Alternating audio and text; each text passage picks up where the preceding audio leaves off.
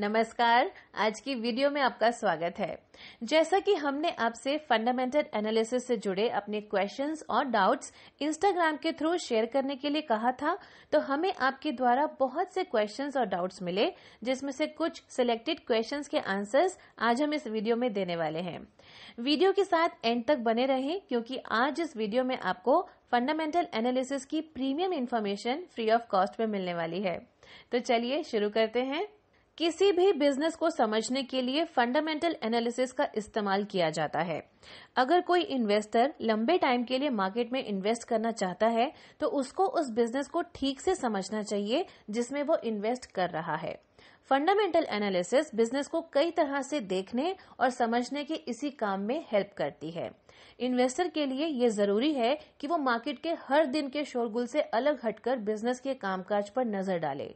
Fundamentally मज़बूत कंपनियों के शेयर्स की कीमत टाइम के साथ बढ़ती है और इन्वेस्टर को फ़ायदा होता है। तो चलिए अब बढ़ते हैं क्वेश्चन आंसर्स की तरफ़। पहला क्वेश्चन है, फंडामेंटल एनालिसिस के समय किन बेसिक बातों को ध्यान में रखना चाहिए? जब भी आप किसी कंपनी का फंडामेंटल एनालिसिस करें तो सबसे पहले आपको उस कंपनी का मैनेजमेंट एनालिसिस करना चाहिए।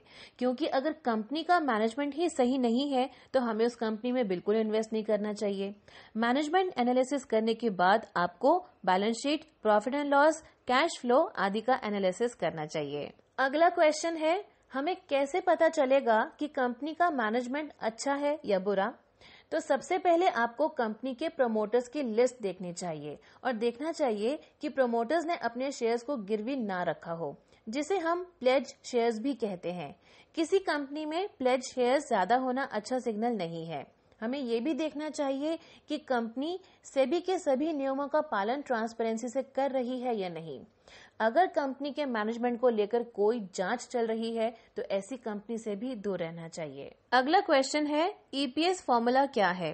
अर्निंग्स पर शेयर यानी ईपीएस कंपनी के प्रॉफिट का एक हिस्सा है, जो हर कॉमन स्टॉक को दिया जाता है।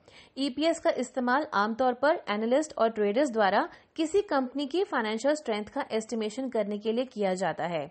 ईपीएस निकालने का फॉर्मूला है net income minus preferred dividends divided by average outstanding common shares. अगला क्वेश्चन है, हम किसी शेयर का पीई रेशो e कैसे निकाल सकते हैं?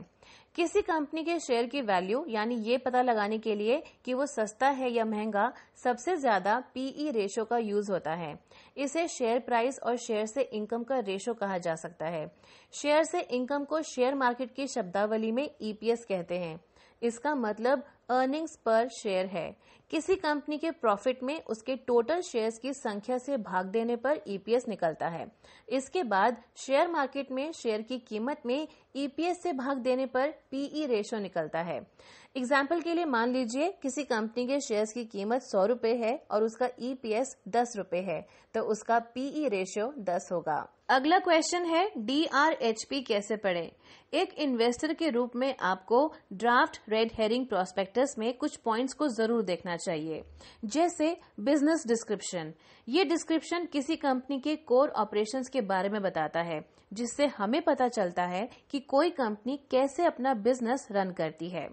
दूसरा पॉइंट फाइनेंशियल इंफॉर्मेशन ये ड्राफ्ट रेड हेरिंग प्रोस्पेक्टस के सबसे इम्पोर्टेंट सेगमेंट्स में से एक है, जिसमें कंपनी की ऑडिट रिपोर्ट और फाइनेंशियल स्टेटमेंट शामिल होती है। तीसरा पॉइंट रिस्क फैक्टर कंपनीज़ संभावित जोखिमों की लिस्ट बनाती हैं, जो उनके बिज़नेस और ऑपरेशंस को प्रभावित कर सकते हैं। इसे ही रिस्क फैक्टर कहा जाता है। अगला point use of proceeds companies अलग अलग रीजन से आईपीओ की अनाउंसमेंट करती हैं। जानने की कोशिश करें कि कंपनी आईपीओ से मिली कैपिटल के साथ क्या करना चाहती है। अगला पॉइंट मैनेजमेंट जैसा कि हमने आपको पहले भी बताया है कि कंपनी के मैनेजमेंट का एनालिसिस करना सबसे ज़्यादा ज़रूरी है। इसीलिए ड्राफ्ट रेड हेरिंग प्रोस्पेक्टस में आपको इस पर विशेष ध्यान देना चाहिए। अगला क्वेश्चन है एनुअल रिपोर्ट पढ़ने का सबसे अच्छा और आसान तरीका क्या है? हर कंपनी साल में एक बार एनुअल रिपोर्ट छापती है और उसे अपने शेयर होल्डर्स और दूसरे लोगों को भेजती है। एनुअल रिपोर्ट एक फाइनेंशियल ईयर के एंड में छापी जाती है और उसमें दिया गया हर डेटा 31 मार्च के दिन तक का होता है। एनुअल रिपोर्ट कंपनी की वेबसाइट पर इन्वेस्टर सेक्शन में एक पीडीएफ डॉक्यूमेंट के तौर पर मौजूद होती है और उसे डाउनलोड भी किया जा सकता है। एनुअल रिपोर्ट रिसीव करने के लिए आप कंपनी से कांटेक्ट भी कर सकते हैं। एनुअल रिपोर्ट के अलग अलग हिस्सों में ऐसी बहुत सारी जानकारियाँ होती हैं जिससे कंपनी के बारे में पता चलता है। इसको बहुत ही ध्यान से पढ़ना चाहिए, क्योंकि कई बार कंपनी ऐसी जानकारी देती है जो मार्केटिंग के लिए रखी जाती है। कंपनी की एनुअल रिपोर्ट में आपको फाइनेंशियल स्टेटमेंट ज़रूर पढ़ना चाहिए। एनुअल रिपोर्ट का अंतिम हिस्सा कंपनी का फाइनेंशियल स्टेटमेंट होता है।